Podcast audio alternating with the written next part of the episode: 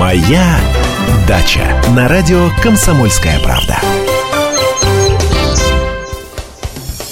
Как обычно, по субботам в 10 часов мы с вами, всей дружной компанией, отправляемся на дачу. Погода сейчас отличная, так что почему бы нам не провести время с пользой и не разузнать то, что вы еще не знали, но всегда хотели спросить. Момент, пожалуй, лучше, чем, чем сейчас, не будет. Меня зовут Валентин Алфимов, со мной в студии наш постоянно ведущий, депутат Госдумы и садовод со стажем. Человек, который знает про дачу и огород чуть больше, чем все, Андрей Туманов. Здравствуйте. Доброе утро. Сразу призываю вас звонить нам в студию и задавать свои вопросы вопросы. Наш телефон 8 800 200 ровно 9702. 8 800 200 ровно 9702. Звонок с городских и мобильных телефонов бесплатный по всей России. И если нет возможности э, позвонить, то пишите. Пишите нам смски, наш смс-портал, короткий номер 2420. Обязательно в начале сообщения ставьте букву РКП, чтобы мы видели ваше сообщение. И подписывайтесь. Э, ну что ж, начнем. Андрей Владимирович, э, уже август, я бы даже сказал, середина августа. Вот середине не Ой, бывает. Только, только не, не надо пугать, что скоро будет осень. Э, к сожалению, к сожалению. Э, но а, осень, кстати, для огородников очень хорошее время. Урожай собираем. Ну и в августе мы собираем урожай, да? А, ну, так я и в апреле начинаю собирать урожай той же зеленушки, тот же, тот, тот же многолетний лук. Уже в апреле прям из, из-под снега вылезает. Вот вам и урожай. Ну, вы у нас человек уникальный, поэтому Ой, да, ой, да, ой, да ладно, уникальный. Э, любой, хоть чуть-чуть, так сказать, маломальски просвещенный огородник, он это знает, он это умеет, а учиться э, надо всю жизнь, всю жизнь. Я не знаю абсолютно опытного там садовода-огородника, который все знает, абсолютно. Иногда мне приходилось бывать у академиков, академиков от сельского хозяйства, э, у них на даче. И по некоторым направлениям, извините, они у меня спрашивали, а вот тут что мне делать, а вот так. И я очень горд. Вот этим. я потому и говорю, что вы знаете немножко больше, чем все. А, Андрей Владимирович, э, сейчас в середине августа у нас что? Что мы собираем? Что готово уже? Что можно выкапывать, э, срезать и так далее? Ну, я картошечку во всю копаю, причем я стараюсь копать не сплошняком картошку, а все-таки выборочно, потому что как ты не сажай однотипный посадочный материал, а у нас редко кто сажает однотипный посадочный материал, очень часто сажают, э, ну, что называется, называется то, что не доели на зиму, либо смесь э, сортов, поэтому он созревает так вот э, эм, не одновременно. Да и не всегда он, э, когда ботва начинает чернеть и сохнуть, это есть сигнал созревания. Чаще всего это сигнал прихода болезней. Так вот, разные сорта и просто даже разные клубни, они могут по-разному относиться. Некоторые сопротивляются болезни, а некоторые уже засохли. И поэтому чтобы э, вот эта засохшая ботва не распространяла лишние споры, да и, и в этом случае нечего самой картошке делать. Зем, в земле э, лежать, только, в общем-то, на себя болезни собирать. Поэтому лучше ее выкопать. Э, поэтому вот мы не фермеры там с большими полями. Э, у нас э, на дачах небольшие, может быть, там участочки под картошкой. Поэтому надо идти вот так вот так. Увидел засохший или э, кустик, который явно пожелтел полетел, где уже там нет зелени, э, либо он заболел, э, либо созрел, все, под лопату его выкопали, э, положили где-то в теньке просушить, ну и потом используем пока на еду, скоро будем на хранение отправлять. Ну, то есть вот сейчас как раз то самое время, когда мы с вами на дачах начинаем есть, скажем так, супы и там блюда, там вторые блюда со своего огорода.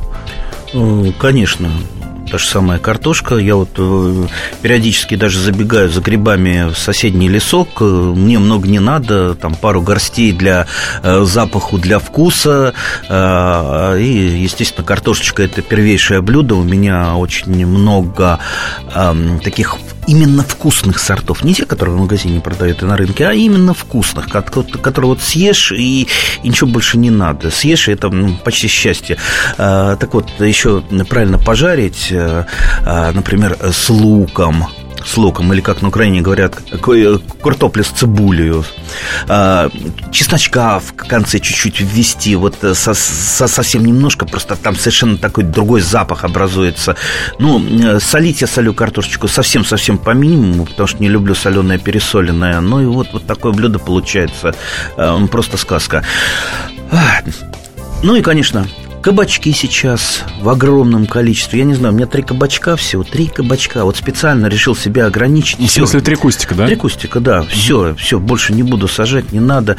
Все равно кризис перепроизводства. Ну, ну, ну думал, вот хоть часто я спокойно без кабачков обойдусь. А так, в общем-то, хватает на свою семью и раздаю там семье брата, знакомым, соседям. И вот э, как-то они удачно так, что называется, сели на место, потому что огромные-огромные кусты. Я на этом месте в прошлом году выращивал в одном месте кукурузу, а кукурузу я всегда очень хорошо удобряю, и органическими удобрениями, и минеральными. Люблю кукурузу, а кукуруза любит э, меня за то, что я ее хорошо кормлю. А на другой грядке э, огурчики были, тоже хорошо удобрены. И вот поэтому вот так они сейчас хорошо себя ведут, и просто вот кабачковое какое-то э, царство. Вот думаю, не вспомнить ли старые добрые годы, когда мы с мамой делали в больших количествах кабачковую икру.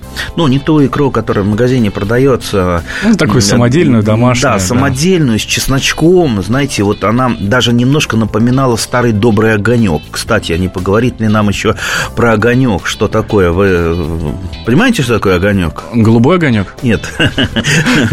Очень-очень даже красный. А, то есть это самая, пожалуй, такая вот классическая советская заготовка из э, томатов перезревшие желательно томаты мы берем. Как хорошо, что вы об этом заговорили, потому что у нас на даче сейчас абсолютный, э, абсолютное перепроизводство именно помидоров. Ой, как хорошо. Э, в, теплице, и что, в теплице? В теплице. И что с ними делать, честно говоря, никто не знает. Так, так. Очень люблю перерабатывать томаты, потому что это такая благодарная культура, всегда используемая, как картошка. Сколько ты не вырастил, ты все время это съешь. Огонек делается он просто, но э, есть многочисленные вариации, там, в зависимости от области, в зависимости от желания э, человека, там, остроты и так далее. То есть это прежде всего э, перезревшие томаты, э, перекрученные с чесноком. Перекрутить мы можем в обычной мясорубке, а, можем там всяким миксером, э, и немножко, комбайном. И немножко кипяченые. А, болгарского перца еще можно положить. И по-разному. Либо там одна часть, одна часть, одна часть, ну, плюс соль, конечно. Э, можно варьировать этими частями в зависимости от того, насколько вам, ну, что называется, острые э, приправы нужна. Продолжим обязательно сразу после небольшой паузы. А вот то, о чем вы говорите, я действительно, я знаю, что это такое. У меня бабушка отлично это готовит. Просто я не знал, что это называется огонек. Валентин Алфимов и Андрей Туманов. Продолжим. Каждую субботу с 16 до 17 часов на радиостанции «Комсомольская правда» я, Леонид Альшанский, почетный адвокат России, веду передачу «Народный адвокат» и отвечаю на ваши вопросы по проблемам административного права, ГАИ, таможенник, пограничник, гражданского права, дачной амнистии, земельных отношений, обманы страховых компаний. Обо всем этом вы услышите в наших передачах каждую субботу с 16 до 17 часов. Моя дача на радио Комсомольская правда. И здесь на этой нашей даче Валентин Алфимов и Андрей Туманов. Андрей э, Владимирович, э, сейчас, э, как я уже, как мы начали с того, что сейчас август. И мало того, что мы сейчас собираем, но, эм, как вот говорят, цыплят по осени считают, да, и сейчас как раз начинают выплывать ошибки, которые мы допускаем э, еще там при посадке и так далее. То есть, когда только начинаем, скажем так, возделывать наш огород. Вот я хотел э, у вас узнать именно такие основные ошибки, да, э, задают вопросы нам вот на смс-портал. Э, почему гниют, гниют яблоки на деревьях еще не созревшие? А, потому что сейчас, э, особенно последние годы, э, очень много развития вредителей и болезней, потому что саженцы да и сами яблоки везут из разных мест, э, могут там э, те же тот же посадочный материал везти там из Беларуси, там с Украины когда-то везли. И вот такой вот очень быстрый обмен посадочным материалом, это э, ведет к тому, что при недостаточно налаженном карантине э, у нас прежде всего распространяется не, не столько посадочный материал, сколько вредители и болезни. Это первое. Второе. Вот посмотрите, вы решили у себя на участке строго следить за здоровьем яблони. Для этого надо провести прежде всего всего профилактику. У нас 90% э, садоводов начинают бороться э, с вредителями болезни, при, ну, когда они уже проявили себя но это уже поздно, потому что самое главное – это профилактика, это профилактические меры, не допустить болезни. Если она уже пришла, все, уже, как говорится, поезд ушел, время упущено, но все равно практически все пытаются пойти именно по этому пути. И третье, вот вы идеально подходите к своему участку. Вы занимаетесь профилактикой, и не только профилактикой, там, опрыскивая вовремя, делая профилактические какие-то опрыскивания, но и собирая, например, вот эти все гнилушки, которые валяются под яблони, которые висят на яблоне, э, собираете, утилизируете, уничтожаете. То есть у вас чистенько, как э, в хорошей больнице. А, а ваш сосед, редкостный разгильдяй, который не приезжает на дачу, у него все это висит по полной программе. И вы вот стараетесь у себя, убираетесь, что-то делаете, эм, а споры прилетели через э, забор и э, вам все заразили. Поэтому эм, к сожалению, не, не получается договариваться с соседями, чтобы э, вот все работы, необходимые для здоровья сада, для здоровья огорода, проводить, э, ну, хотя бы как-то согласовывать, проводить одновременно. Вот кто в лес, кто по дрова. В общем, не гарантирует никто хорошего урожая, даже если ты на 100% соблюдаешь все Да, правила. да, да, к сожалению, вот, э, вот я, я по своим вишням смотрю, вот я уж на что с вишнями э, стараюсь дружить, и э, даже вот та болезнь, которая последние годы сжигает вишневые сады, манилез или маниляльный ожог, э, я, в общем-то, у большинства вишен добился того, что, ну, ее практически нет, э, э, то есть вот э, тем, тем, теми же мерами профилактики, о которых я говорил. То есть я там веточки обрезаю усыхающие, начинаю сразу после цветения, провожу опрыскивание э, ранневесеннее по зеленому конусу. И все равно вот э, идет ряд вишен. Там, с одной стороны, они все чистенькие, хорошенькие, а в конце участка у моей соседки старая-старая больная-больная вишня растет. И вот чем ближе к ней, тем э, больше проявления болезни у этого ряда. И вот э, как вот, не знаю даже, прям вот иногда хотелось ночью залезть и спилить чертовой бабушке, что называется, потому что ни ягод с нее нету, ну, ничего, ни зелень она не дает. Вот такая корявая э, растет непонятно что, все практически засохшее, и вот единственное, что она производит, это споры, споры болезней. Есть у нас звонки, Лилия Петровна э, у нас на связи. Лилия Петровна, здравствуйте. Здравствуйте. Здрасте. Я звоню из Твери. Вы не подскажите, пожалуйста, вот такой вопрос. Мы купили орехи, лещины, питомники, все, два, два куста. Уже три года, четвертый год, растут, растут, не цветут и ничего. Их можно привить? Да можно, конечно, привить. Да? А, а чем вы их привьете? Ну, купим, может быть, повезет, где женские. Мы поняли, что это мужское, мужские два э, куста. А, Они а, а, как, прекрасно... вы, как вы это поняли? Ну, они прекрасно развиты, высокие, уже метра четыре, наверное, три.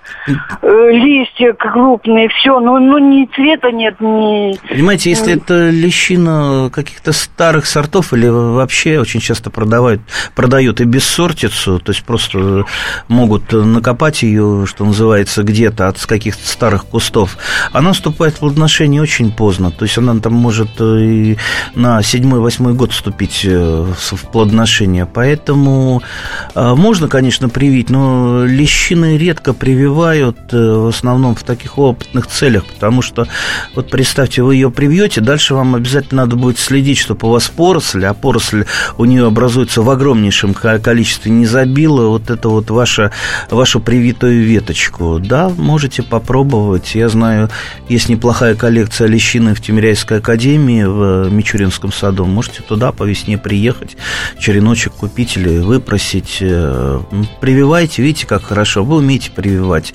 значит, вы можете переделать любое дерево, то есть у вас же не стоит вопрос, я там выкорчу э, его, выброшу, а э, и дерево жалко, и труды свои жалко, а привили, и совсем другое дело. У меня, у моей жены дедушка, он был агрономом, еще в Бресте, там, а, скажем так, был начальником, а, директором колхоза, и он был большой специалист по прививке, и на одно дерево мог привить, например, на яблоне мог привить и грушу, и сливу, и одна яблоня давала и грушу, ой, и сливу. Ой, ой, ой, ой, вот и... не надо, не надо. А еще, я знаю точно, он, скажем так, на одно дерево прививал, на одно плодоносящее дерево прививал ветки других, скажем так, того же дерева, но других сортов. И поэтому, например, та же яблоко, та же яблоня, она давала да. урожай с скажем так, с начала лета и до конца осени. Э, ну, яблоня-то она может давать разные сорта, но насчет сливы вот загибать не надо. Ну, скажем нет, так, нет. здесь я уже, да, возможно, сливу загнул, просто хотелось, может быть, побольше ну, что сказать. И, я как рыбак. И, как... Гру, и груша тоже. Груша тоже, несмотря на то, что это такой ближайший родственник яблони,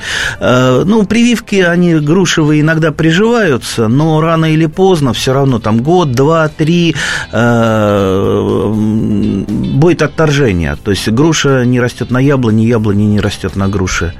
8 800 200 ровно 9702 наш телефон. Звоните, задавайте свои вопросы Андрею Туманову. А, если не можете позвонить, например, вы находитесь на даче, и у вас довольно плохая связь, вы всегда можете нам отправить смс -ку. Наш короткий номер 2420. Обязательно начинайте сообщение со слов РКП и подписывайтесь. Стоимость сообщения не такая уж и большая, не больше двух рублей. То есть практически как обычная смс -ка. Есть у нас звонок. Галина на связи. Галина, здравствуйте. Здравствуйте. Здравствуйте. Андрей Владимирович, я хотела с вами по это посоветоваться. Вот у меня, вы говорили вот сейчас про яблони. У меня сплошная, вот знаете, сначала появилась, я со, э, с весны и опрыскивала. Вы знаете, не знаю, вот здоровый сад, вот Кизимова, Галина рекомендовала, в общем, первый, как говорится, опрыскивание, там состав это делаешь. И вы знаете, все равно парша появилась, а потом яблоки все, вот буквально все коричневые стали, сгнили. Я не знаю, как вот побороться, чем еще лучше опрыскивать. Ну, во-первых, я бы... А что за сорта-то вы посадили, что они у вас сразу... Вы знаете, я не знаю, я не могу вам сказать, какой это сорт, но где-то, наверное, штрифель, вот, я так думаю, потому что это участок э, я приобрела. Значит, ну вот, вот видите, вот основная ошибка, вы сами ее озвучили. Я не знаю, что это за сорт. Возможно, это штрей... Правда, штрейфлинг это правильно называется, не штрифель. А, так вот, большинство старых сортов, большинство старых сортов, они подвержены парше. И эм, как бы вы не опрыскивали, вот если влажный год, влажный холодный год, э, парша все равно выскочит, про парша э, вам испортит весь урожай, тем более парша одна не приходит, а парша, когда появляется на яблоках, это ворота для других э, грибных болезней инфекций, поэтому вот такое вот массовое поражение яблок. Я советую, ну, что называется, со старыми сортами сортами потихонечку завязывать. Эм, я у себя вот оставил несколько любимых, в том числе, кстати, и штрефлинг. Штрефлинг э, сорт уникальный.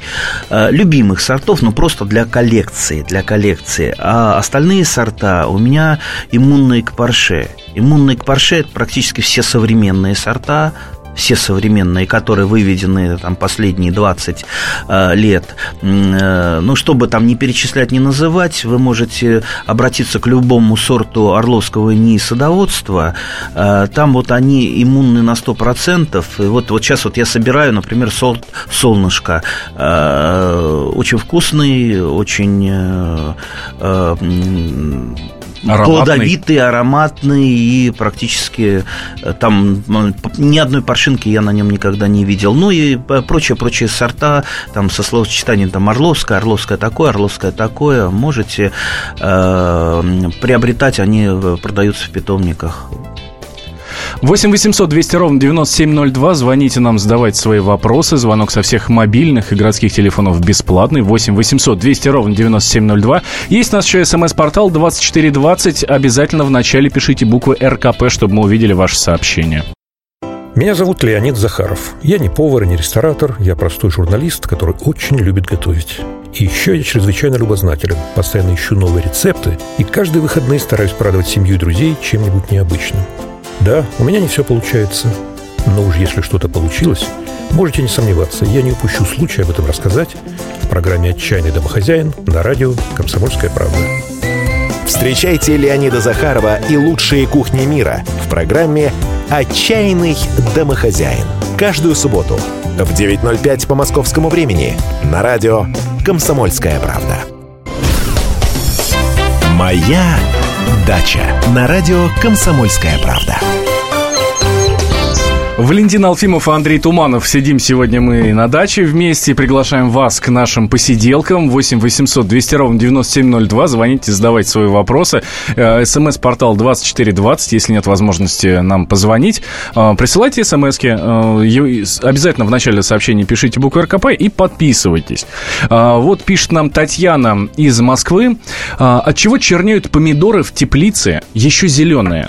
А, я так понимаю, что речь идет не о тех сортах, которые в принципе черные, а, ну, черный принц, по-моему, называется, да, такой замечательный сорт. Да, их много сортов. У меня тоже сейчас вот э, э, черные. Но они не совсем черные, они скорее такие фиолетовые, такого необычного э, вида и вкуса. А, ну, я так понимаю, что в данной ситуации вопрос именно о том, что ну, это, это, проблемах. Ну, это, скорее всего, скорее та, та самая фитофтора, э, от которой мы все страдаем, от которой практически уйти нельзя, э, которая рано или поздно всегда приходит, но чем позже она при, придет, тем больше мы урожая соберем. А, поэтому вот часто, часто бороться уже, конечно, поздно, как мы уже говорили в начале передачи, но вообще, чтобы было меньше фитофторы у вас, вас э, там, в теплице или на участке, если в открытом грунте помидоры сажаете, тут надо соблюсти несколько главных принципов. Во-первых, не сажать э, помидоры по помидорам, то есть соблюдать хотя бы элементарные плодосмены. Это достаточно сложно, когда одна теплица, а вам, допустим, не нужно столько огурцов, и поэтому вот менять э, там огурцы на помидоры невозможно. А, ну вот как, как, как-то исхитряться, я не знаю, здесь уже придумывайте сами. А, Второе, естественно, все-таки выбирать э, гибриды, а не любительские сорта. Любительские сорта, они могут быть красивыми, интересными, но чаще всего они больше подвержены фитофтории. То есть нет абсолютно устойчивых сортов и гибридов, но есть те, которые борются, что называется, до последнего, а есть те, которые бац, сразу, так сказать, э, и сникли. А, Э, третье. Естественно, сажаем правильно, не допускаем загущения. Где только загущение, все, там начи... первые очаги фитофтора начинаются. Первые То есть они очаги. должны сидеть неплотно? А, они должны хорошо продуваться, хорошо проветриваться, чтобы там э, не задерживалась на листьях влага. И не только на листьях, но и на стенках теплицы. А, для того, чтобы не было влажно, потому что фитофтора, как любой гриб, любит э, влагу, нужно во-первых, постоянно проветривать, во-вторых, э, правильно поливать. Поливать правильно как? Так, чтобы поверхность земли оставалась сухой.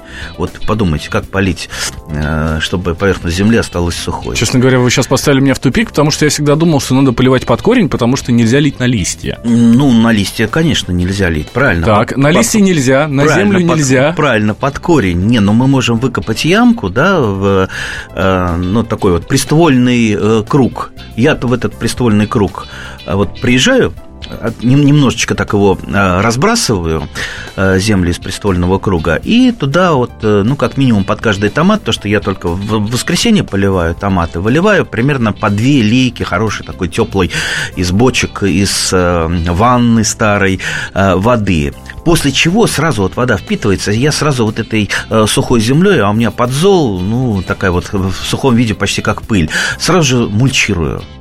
И получается, что земля вокруг абсолютно сухая. Испарения вверх нет внутрь теплицы. То есть поэтому там относительно сухо теплице. Вот эти капельки не капают на листья. И, естественно, фитофтора приходит э, максимально позже позже. Так а, нет, она вот уже приходит. Она куда приходит? Во-первых, на э, нижние листья. Поэтому я внимательно слежу за нижними листьями. Как только там первые проявления болезни, я их все обрезаю. И вот, вот так вот, вот у меня, э, значит, верхи, верх томата, чистенькие молоденькие листья, там внизу еще э, висят томаты, они у меня, кстати, зреют на корню, я стараюсь, потому что, ну, самые вкусные, по-моему, все-таки созревшие на, на корню, хотя я знаю много любителей, которые срывают даже их зелеными, пытаясь э, сохранить вот так вот от фитофторы. Ну, если проблема начинается с фитофторой, можно уже и зелеными срывать, из зеленых можно там приготовить разные блюда. Ну, первое, это, конечно, засолить э, Да, действительно, о- очень хороший вариант. А мне, э, насколько я знаю, э, томаты в принципе надо сырывать зелеными. Как только-только начинают менять свой цвет на желтый или красный, их надо сырывать, и они доходят на подоконник. Да нет, э, не, ну что называется, надо. Я, например, стараюсь, что все-таки они на корню дозрели. То есть те, которые на еду, не вот в технических целях. То есть, допустим, на засолку у меня есть там называемые дамскими пальчиками. Ну, на самом деле, там сорт ракета, ну, все, чтобы было понятно, дамские пальчики баночки, то есть э, вытянутые с толстой кожуркой, которые не лопаются в банке, э, когда ты их э, закатываешь. Вот их я срываю, вот чуть-чуть они начинают краснеть, чтобы они были плотненькими, чтобы они не разваливались в банке. Потому что, представьте, вот тот же самый перезревший томат вы запихнете в банку, он же моментально весь разва- развалится. И превратится в кашу. Конечно, конечно. Поэтому тут вот для каждой, скажем так, для каждой заготовки или просто вот для еды свой томат. Вот э, для еды я беру именно созревшие, э, знаете, вот в теплицу, вот сейчас, вот приеду я сегодня, зайду в теплицу, вот выберу самый большой такой лопающийся, теплый э, томат, срежу его, разрежу и с хлебушком, с черным буду чуть присаливать и есть и наслаждаться этой дачной жизнью. Принимаем ваши звонки 8 800 200 ровно 9702, 8 800 200 ровно 9702 и принимаем ваши, читаем ваши смс на номер 2420. Вначале обязательно пишите букву РКП. Есть у нас Ирина на связи. Ирина, здравствуйте. Здравствуйте. Здрасте. Я хочу спросить вас, как вы считаете, можно ли выкапывать картошку для зимнего хранения уже? Я из Тверской области. Место низкое – и уже ботва, можно считать, что завяла. Как вы считаете? Ну, да, я считаю, могу. Но ну, вот э, смотрите, а вы же наверняка храните э, раннюю картошку на семена. Она же сохраняется до весны э, да. более-менее нормально. Поэтому, в принципе, если картошка подошла, если созрела, ну, конечно, раннюю картошку... Ну, 95 дней для, для среднего ну, 95 дней уже. Я ну, в начале мая сажала. Достаточно, мне кажется. Нет, если, если уже ботва подходит, вы видите, то есть, в принципе, ей делать нечего самой картошке в земле, только цеплять лишние болезни, только вы там потери от гнили у вас будут, поэтому, да, да, да, да. конечно, выкапывайте, но а, помните, во-первых, о том, о том что вот для, чтобы картошка хорошо хранилась, что надо сделать? Ну, во-первых, ее хорошенько перебрать, высушить, и после этого она должна пройти так называемый лечебный период. Что такое лечебный период? А, она должна как минимум две недели полежать э, не в подвале, а вот при комнатной температуре, но, естественно, в темноте, не на солнышке, не на рассеянном цвету, цвету, потому что она тогда позеленеет. Это не очень хорошо, потому что это образуется такое не очень хорошее вещество, вещество солонин ядовитое.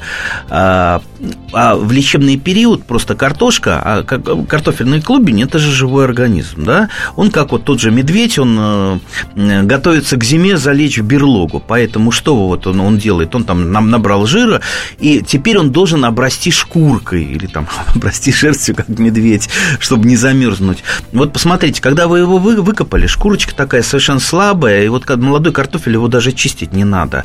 Вы его положили на лечебный период, и можете даже сделать опыт. Э, ну, во-первых, посмотреть, какая шкурка была, и просто царапнуть одну картофелину ног ногтем там несколько царапинок сделать. И вы увидите, что через две недели все вот эти вот ваши царапинки, которые вы сделали, они зарастут. Они зарастут, картофельно обрастет шкуркой, вот после этого она готова к тому, чтобы отправиться в подвал и лечь на хранение. Я со своей стороны, со стороны дилетанта еще дам, э, наверное, совет э, Ирине. Эм, попробуйте, мне кажется, выкупать, выкопать один кустик и посмотреть, что там с этой картошкой.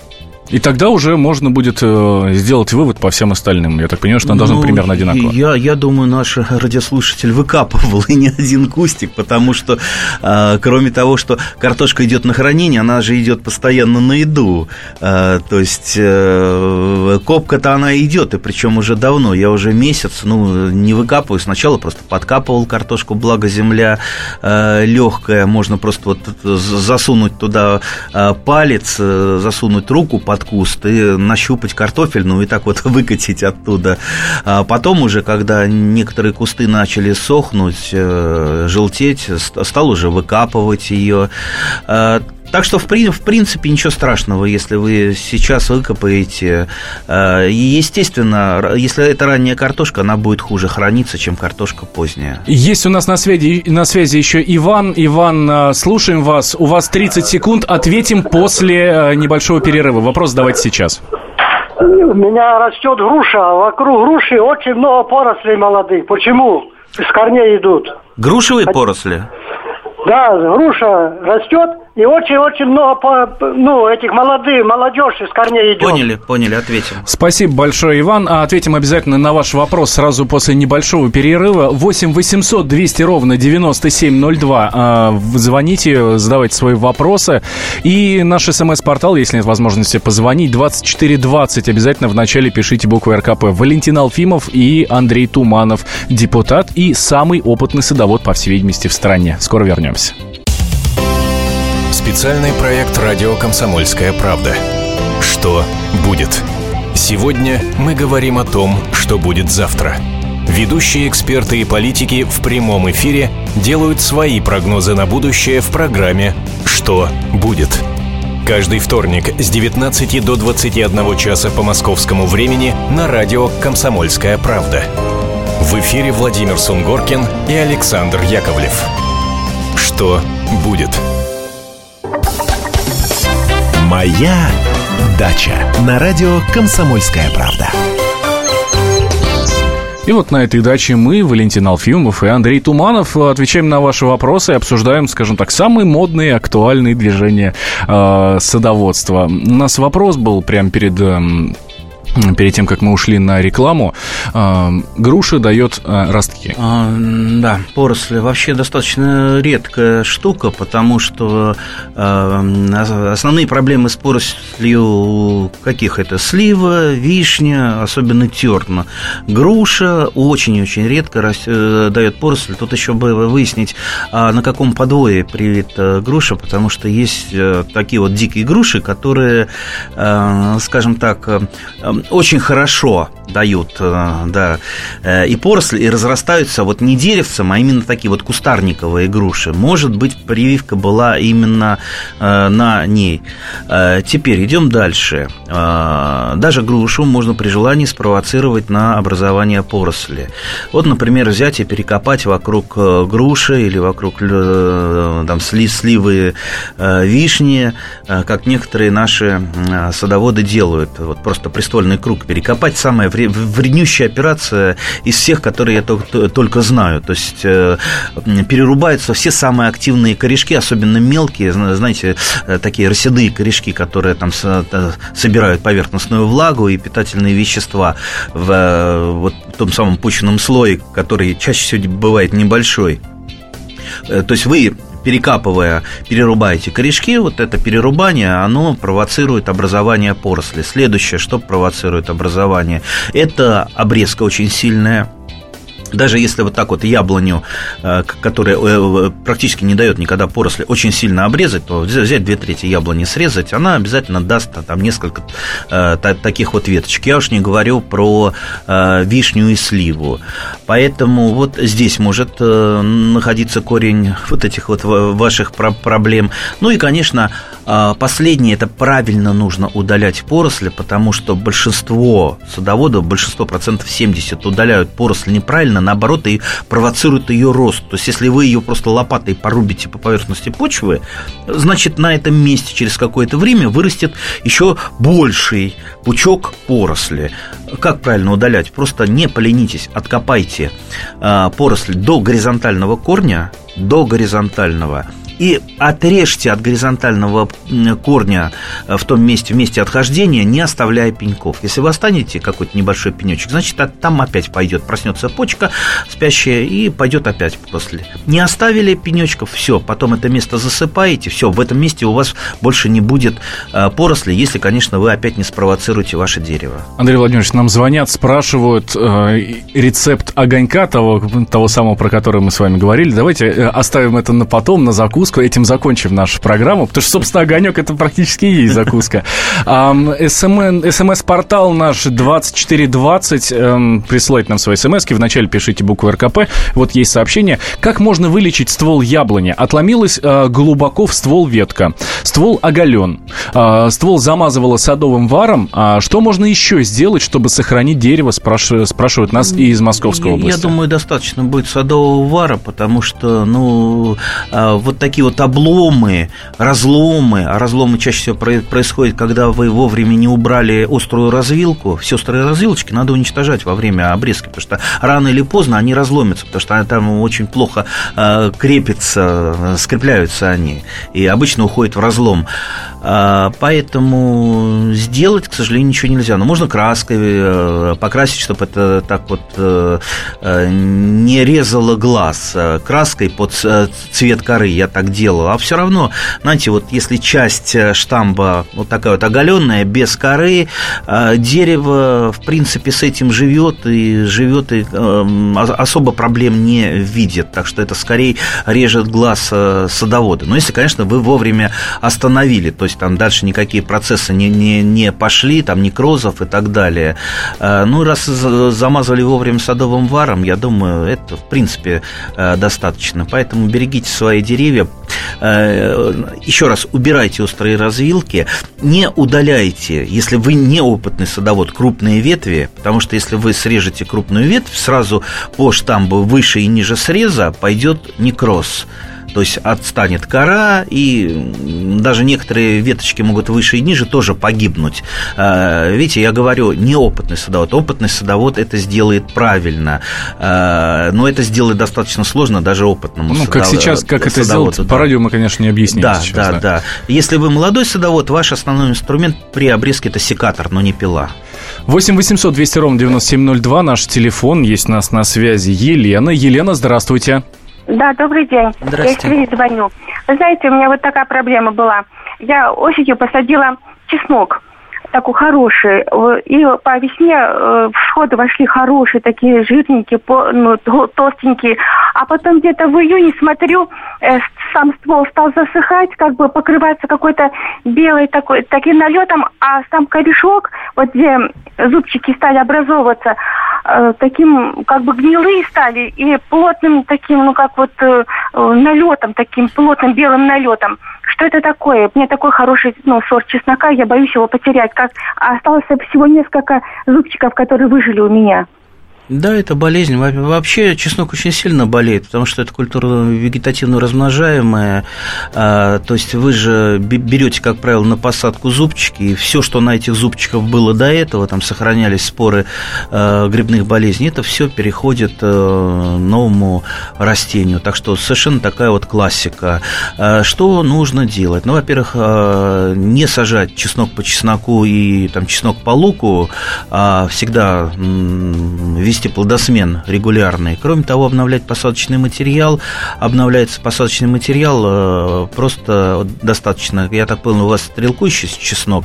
Вот оставляйте обязательно несколько э, стрелочек э, для цветения, и потом на них образуются бульбочки. Так вот, бульбочки потом вы высаживаете. Можете осенью высадить под зиму, можете весной сохранить просто в комнате, они прекрасно хранятся. То, что из них получится, это и есть идеальный посадочный посадочные материалы – это оздоровленные однозубки. Потом вот однозубками сажаете, да еще вот на грядочку, где чеснок не рос там 4 года, и вот тогда у вас получится вот настоящий такой, больше чем с кулак, э, ядреный хороший чеснок. Ну, а в качестве такой вот совсем уж скорой, скорой, скорой помощи, то не сейчас, конечно, а тогда, когда вот чуть-чуть э, листочки начали желтеть, можно провести такое вот легкое опрыскивание, те, кто не боится опрыскиваний, просто бордоской смесью с, с, с самым таким легеньким раствором, там максимум однопроцентным, и вот это вот, э, вот это легкое опрыскивание задавливает э, те самые грибные болезни, которые поселяются на чесноке, и он, в принципе, э, успевает сформировать хорошую луковицу. 2420 наш смс-портал. Вначале обязательно пишите буквы РКП, чтобы мы видели ваше сообщение, и подписывайтесь.